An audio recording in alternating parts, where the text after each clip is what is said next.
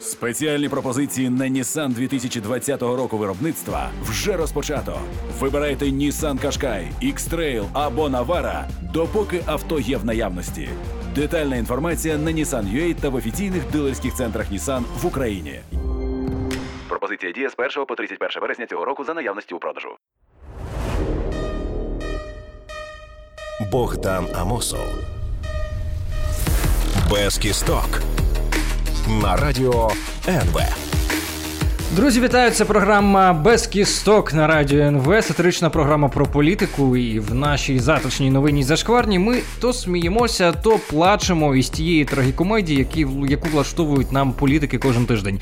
Мене звати Богдан Амосов. Взагалі смішного мало, друзі. На цьому тижні більше сумного. Я як завжди постараюся зробити для вас цей випуск якомога легшим, хоча у мене бомбить. А бомбить у мене через те, як влада реагує на протести та на пандемію. Про це сьогодні майже весь випуск. Несемося.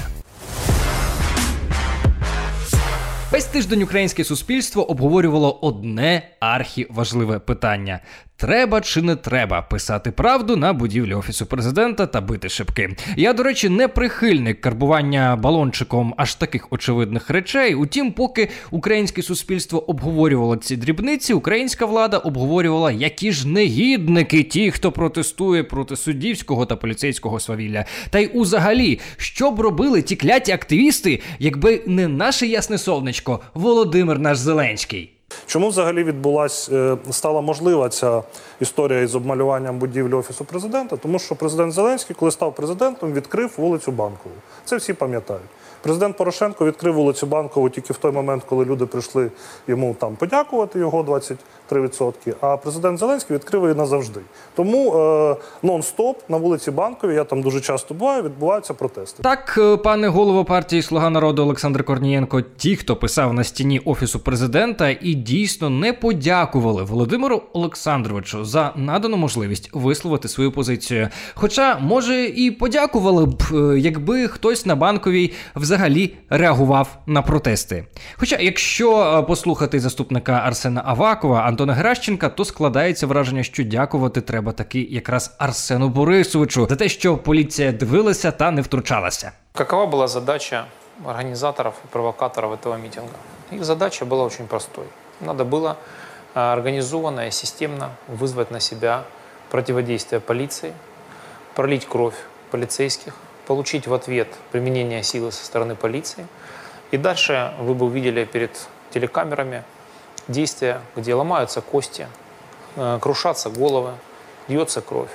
Мы это прекрасно понимали, и поэтому полиция э, не давала возможности провокаторам применить насилие по отношению к полицейским и сама не применяла силу в отношении митингующих. Тобто Міністерство внутрішніх справ знало, що на акції влаштують двіж, і тому вирішило: а на хіба нам це розгрібати? Для чого? Для того, щоб били поліцейських, прискали в очі молодим хлопчикам е, сльозогінним газом. Да? Ні, перепрошую, не треба так. Та що ж таке не знайшлося в усій країні нікого, окрім молодих хлопчиків, аби захистити офіс президента та забезпечити безпеку таблички. Нужно строить новую Украину, делать ее безопасной, сильной, успешной. В цьому напрямку, до речі, зроблено чимало кроків. Подивишся на нашого міністра внутрішніх справ, на генпрокурорку, на суддів, і одразу бачиш успішні люди, які сильно приклеїлися до своїх посад, і їхньому перебуванню на цих посадах нічого не загрожує. Ух, е, безпека, безпечна, сильна, успішна країна. Там тільки табличці офісу президента щось вічно загрожує, але то й таке. А э, офис президента, стекла мы восстановим, а его отмоют. Но зато здоровье ничего не потеряно. Пане а Геращенко. провокаторы, я хочу сказать, получат д- достойный, жесткий, законный ответ. Правильно, щоб знали, як псувати державне майно. Воно ж належить нам усім і, і трошки Давиду Арахамії. Во-первых, это памятник архитектуры, во-вторых, это деньги налогоплательщиков, в-третьих, это собственность всех людей. Это не только тех людей, которые решили это просто загадить. Это собственность всех людей, нас с вами в том числе. Розумієте, офіс президента потроху належить нам всім. Трошки мені, трошки вам, трошки Давиду Арахамії, трошки Наташі Влащенко, який він це сказав, а трошки одному з головних захисників Володимира Олександровича Олексію Арестовичу. Пан Арестович вважає, що українське суспільство має когнітивні дивні розлади та не зовсім відстрелює різницю між президентом і Зеленським. Так, друзі, виявляється, це дві різних людини. Олексій Арестович у нас психолог, він знає краще, ніж ми. Організатори не вміють просто розрізняти. Базова така людська когнітивна здатність. То не розрізняють конкретного правителя, скажімо так, і ідею влади як такої. Якщо ходять до президента як такого і вимагають справедливості, навіщо писати Зеленський лох? Навіщо? Ви знаєте, Напишіть президент лох. тут Так, от послухаєш пана Арестовича, який у нас нагадаю представляє офіс президента, і геть заплутаєшся. Хто Зеленський, хто президент, хто Лох, хто Арестович. Хоч бери і гугль. Напишіть президент лох. е, тут Вот э, напиши, загугль. Що було видовищніше, феєрверки та фаєри під офісом президента чи те шоу, яке влаштували речники від влади в публічному просторі, це питання дискусійне. Одне зрозуміло, переслідування активістів нашу владу цікавить набагато більше ніж судова реформа та те свавілля, яке відбувається в країні. Пан міністр Аваков є випробувальний термін. До кінця року не буде, ми всіх звільнимо. Обіщає, обіщає, обіщає. І Якщо зараз діючий генпрокурор, а, новий генпрокурор, якщо вона до кінця року не покаже свого результату, я їй я надам таку саму відповідь. Обіщає, обіщає, обіщає. Ми повинні терміново відреагувати на ту ситуацію, яка склалася після ухвалення рішення Конституційного суду. Ми повинні не допустити, щоб цю проблему почне вирішувати вулиця на свій розсуд. Друзі, на цьому маленька пауза. Підписуйтеся, нагадую, на YouTube канал Без Кісток, на YouTube канал Богдана Мосов. Ставте ваші лайки, ширте програму в соцмережах і пишіть коментарі. Я їх читаю та на адекватні відповідаю.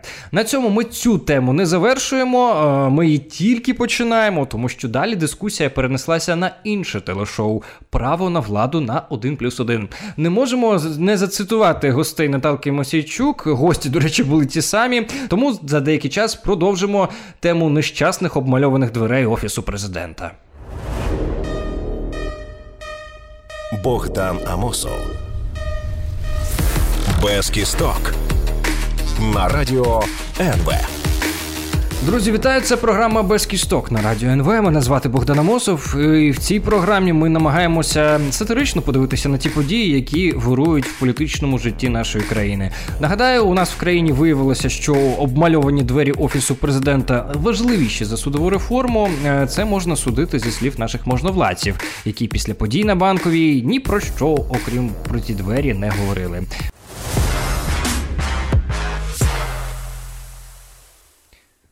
Як ви знаєте, передача право на владу із Наталкою Мосичук одне з топових політичних шоу в нашій країні.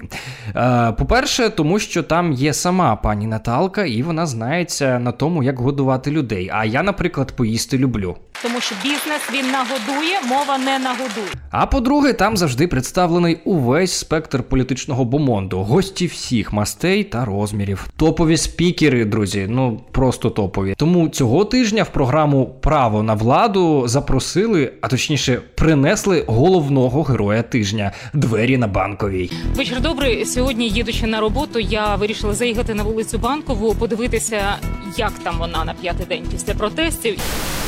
Мені вартувало великих зусиль е, притягти сюди оцей атрибут. Це атрибут, атрибут суботніх протестів. Це двері з адміністрації президента, з офісу президента, як зараз на нього кажуть, двері з банкової. І я б не сказала, що це символ протестів, які е, сталися в суботу. Я б сказала, що це жертва протестів. І слава Богу, що е, це жертва не жива. Ну, пані Наталю, якщо жертва не жива, то і дійсно слава Богу, тоді точно можна шити сім років буцигарні активістам, які були на банковій, якщо жертва не жива. Справу розкрито. А Пан заступник міністра внутрішніх справ Антон Геращенко може спати спокійно. Организаторы намеренно запланировали акцию на вечернее время, чтобы в темноте было легче скрывать под масками, под капюшонами свои личности, чтобы можно было нападать на стены, которые не дают сдачи. То метою було напад на стіни. Чекайте, пан Геращенко вже нам розповідав, що е, мета була побити поліцейських. Тому що розрахунок організаторів був якраз на те, щоб там стояли ряди поліцейських, і оці провокатори, яких ви бачите, Вони би напригували на поліцейських, били їх, е, прискали сльозогінним газом. Очікувана відповідь була щоб поліція проявила силу, яка передбачена законом. А пі- Упс, хтось заплутався.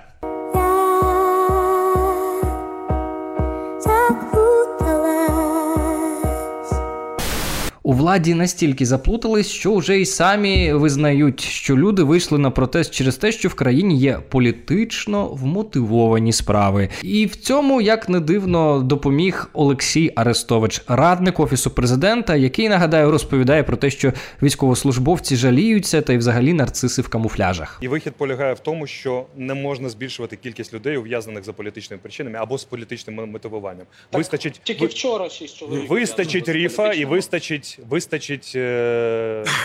Сорт. Терненка і так далі. Дугарь вистачить, Яни е... Кузьменка Філіму. Юлія і так далі. Друзі, а тепер давайте зафіксуємо. Радник офісу президента, радник офісу Володимира Зеленського визнає, що справи Ріфмастера, Дугар, Кузьменко, Сергія Стерненко є політично вмотивованими. Так. А хто ж їх політично, так би мовити, мотивував? Хто приходить на прес-конференцію Авакова, коли той показує плівки, які нічого не доводять, і освячує своєю зеленською присутністю звинувачення у справі Павла Шеремета? Відверто, що для нашої команди, я впевнений, для всіх е, це особливе. Щось особливе. Це одна з пріоритетних кримінальних справ, яку хочеться розкрити. Я хочу подякувати сьогодні всіх, пане міністре, е, подякувати вам особисто, подякувати вам, хлопці, подякувати всім слідчим, всім прокурорам, пане генеральний прокурор, подякувати за дійсно дуже потужну роботу. Е, ймовірні вбивці сьогодні були затримано.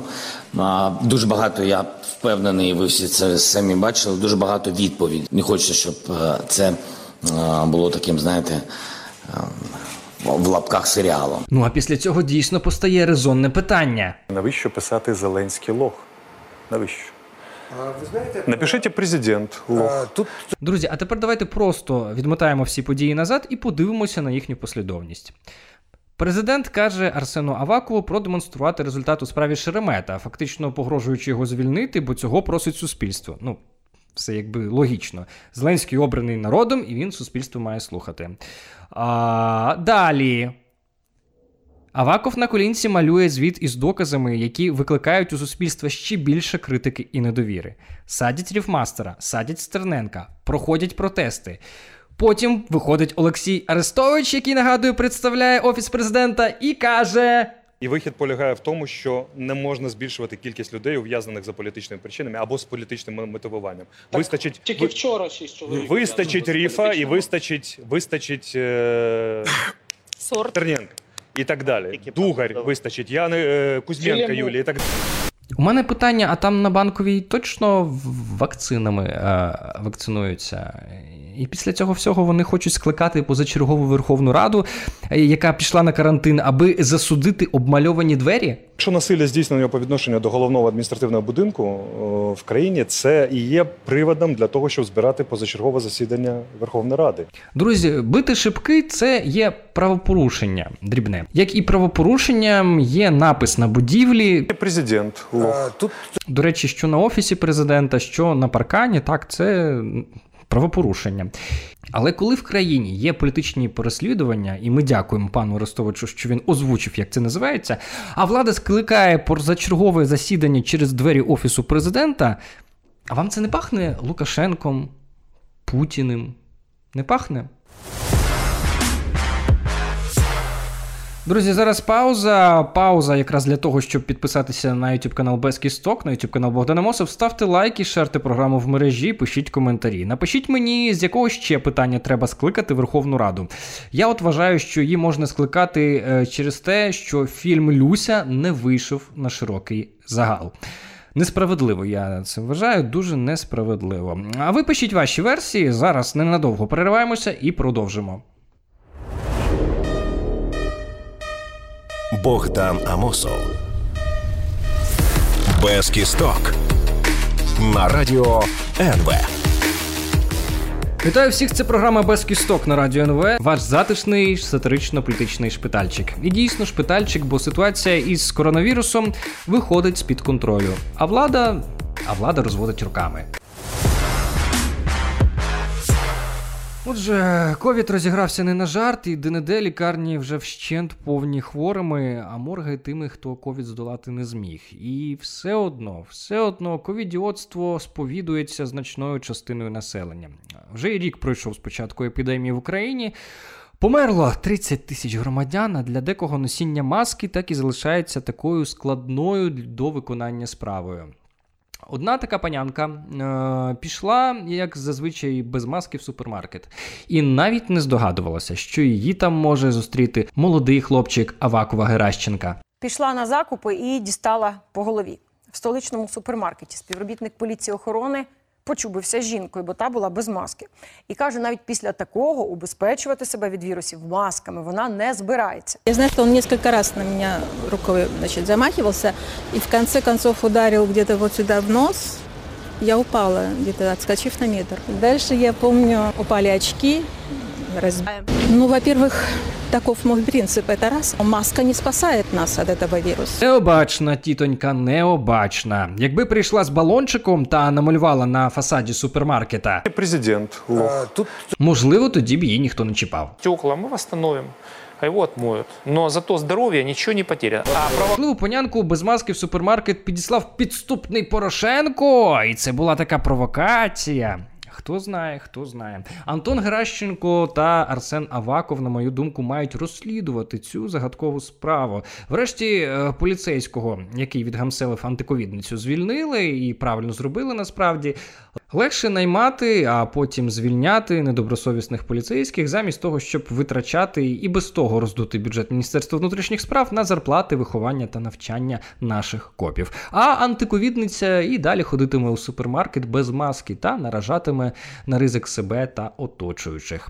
Вона десь прочитала, що маска не рятує від ковіду, мабуть, на тому ж сайті, де написано, що Міністерство охорони здоров'я за рік пандемії досягло успіхів у інформуванні населення. Бо зараз е, багато фейків, е, багато міфів, е, інколи відверто абсурдних. Роз'яснення про хід пандемії, шпиталізації та вакцинації ми а вже ж чуємо від Мінохоронздоров'я регулярно. Тільки їхнє донесення інформації чомусь дуже погано спрацьовує. І зараз я вам на прикладі продемонструю, чому.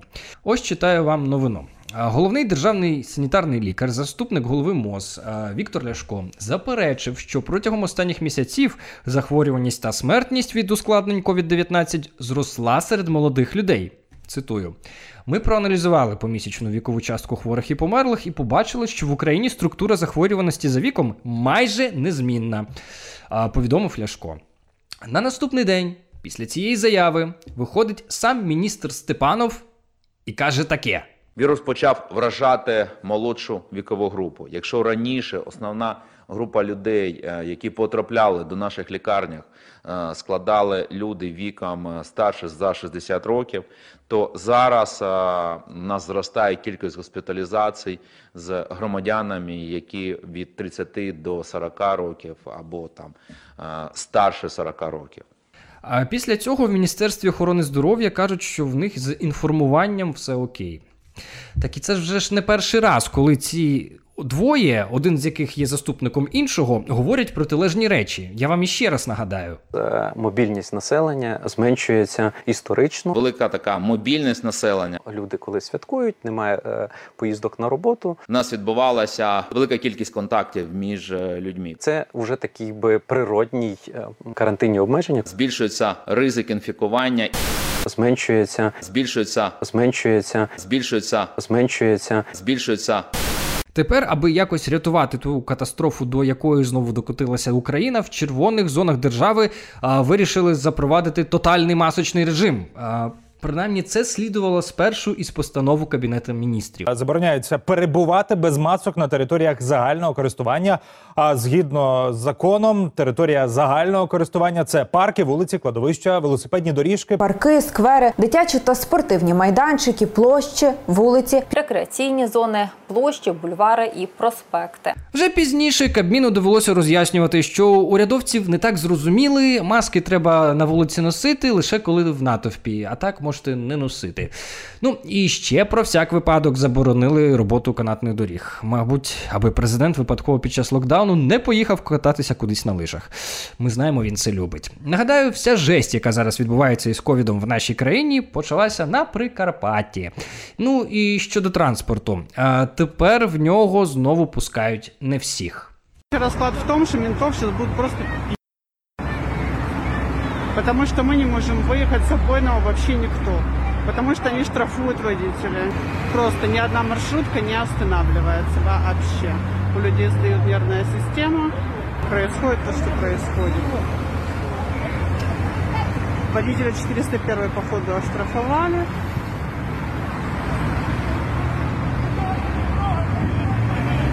И вот происходит то, что происходит. Як казав класик, маємо, що маємо. Происходит то, что происходит.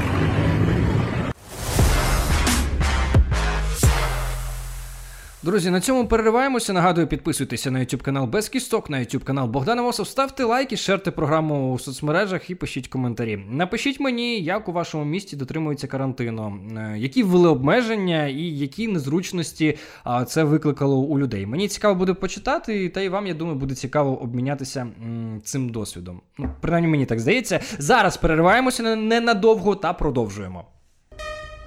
Богдан Амосов. Без кісток. На радіо НВ. Друзі, вітаю знову. Це програма Без кісток. Все ще вона. Мене звати Богдана Мосов. Все ще так і звати. Нарешті можемо трошки видухнути від серйозних тем і поговорити на менш серйозні. Поговоримо про те, де і як відпочивають народні депутати, а також про те, які вони насправді розумні та кмітливі. Не те, що ми з вами. Як відомо, голова фракції Слуга народу в парламенті Давид Рахамія нещодавно добре відпочив. Мені дехто інколи пише, що я тут так сильно е, розпускаю свого язика на політиків, бо я їм заздрю. І знаєте. Конкретно Давиду Арахамії я дійсно заздрю. Е, Чел он в розпал пандемії злітав на Мальдіви, відпочивав в одному з найдорожчих готелів на острові Тінатхо, але божиться, божиться, друзі, що витратив на це якісь копійки. Витратив два дні на, на те, щоб туди доїхати, от півтори дні, щоб привітати свою дочку, якій виповнилось 5, 5 років, і півтори дні, щоб доїхати назад додому. А коштів скільки витратили? 80 доларів на, год- на, на особу для того, щоб жити, 600, здається, 50 доларів на те, щоб доїхати. Этот коронакризис э, сильно э, опустил цены на Мальдивах, и я же сказал, это э, э, стоимость на человека. Нас, э, На человека? Да, на человека 80 долларов. 320 долларов стоила моя вилла, в которой было три приставных кроват, кровати, и я с супругой, да, и для детей, где трое детей. Давид, Поэтому вот я- есть я- фотографии, есть счета. Тому, друзі, треба вміти, треба вміти крутитися. Да, я же айтишник, и в понимаете, Телеграме, понимаете, я да. в свое То время вот мне больше Давид 100 нашел стран такое, объехал. да.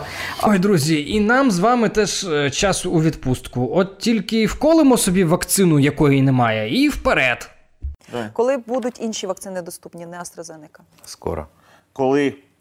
Скоро. Я, ви ж бачите, що відбувається. Ну, тобто, ми, я- я зараз вам назову дату, виходячи з того, що нам повідомляють. Потім вони в цю дату не поставлять, ви скажете, а міністр обіцяв і не, і не привіз. Таке відчуття, що міністр з холодильника достає вакцини.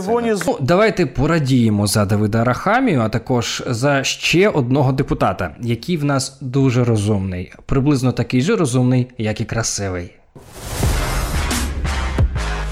Друзі, як ви уявляєте собі кандидата наук? Можливо, ви бачите в своїй уяві геніального фізика, який розробляє нову теорему, покладаючи на це весь свій час.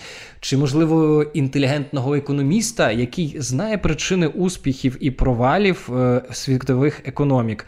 Чи гуманітарія, який е, присвятив своє життя дослідженню китайських філософів 13 століття. Ну чи просто викладача якогось університету, який е, старанно йде е, по сходинках наукових ступенів. А друзі, кандидати наук у нас виглядають ось так. Что бы вы посоветовали делать со своим имиджем народному депутату, о котором все говорят, что он тупой? А бывают такие? Конечно, бывают. Но у нас огромное количество новых депутатов, а вы как человек, который сам сделал свой имидж, ну как бы вы же сами занимались своим. Да, я просто не представляю, я не провожу параллели, вот таких параллелей у меня никогда не происходило. Я даже не могу представить. Параллели что не дел- происходило. Что, что делать, да, что делать человеку, если он тупой? Уже же ничего не делать. Я понял. Пить кефир по утрам, я думаю, здоровья будет больше. Є кефір, а хто пише дисертацію? Вам не почулося. Це народний депутат від ОПЗЖ Ілля Кива, і він може стати кандидатом наук. Про це вказано у повідомленні Міністерства освіти і науки України. Нічого собі. Так, очевидне та неймовірне. Просто серед нас, друзі, просто в українському парламенті. Е, Тема дисертації Іллі Киви механізми впливу громадянського суспільства на державне регулювання правоохоронної діяльності на прикладі ЄС та України. На прикладі країн Європи. Та що ж ви кажете, пане Кива? Мы превратились всего лишь навсего в человеческий ресурс для Европы. Для вот этих псевдо наших европейских партнеров, которые давным-давно видят Украину всего лишь навсего как свою колонию. Всего лишь навсего евро... батраков для европейских государств. И Превратив нас в быдло, способных только на сбор клубники и подтирание ихних европейских задниц. Все, все, больше від нічого нету. Ілля Кива, як ми бачимо, може підібрати вдалий приклад із Європейського Союзу. Бачимо, що він там, мабуть, е, полуничкою займався, і може про все розповісти у своїй кандидатській дисертації та збагатити українську науку своїм безцінним досвідом. Насправді ж, Іллі Ківі варто було б їхати здобувати освіту у Росію. Там, за його погляди, які міняються з року в рік, можуть дати ступінь повище, ніж кандидата наук. А от вступить в деканат і стане деканом. После школы я закончил, вот сейчас только что я закончил деканат. Вот, не по, ну, не на нефтяника. У меня два высших образования. Экономическое и нефтяное. Это сейчас декан, да. От е, стане Кива таким деканом і качатиме нафту. Життя потече зовсім в іншому руслі, і не треба буде сидіти в Києві і чухати свій жом.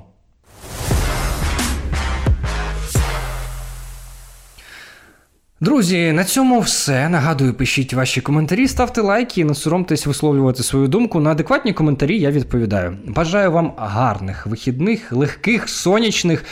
Але не розслабляйтесь у плані захисту себе від корони. Це насправді дуже легко. Маска зменшить ризик вашого захворювання у багато, багато разів. Бережіть себе. Всіх обіймаю.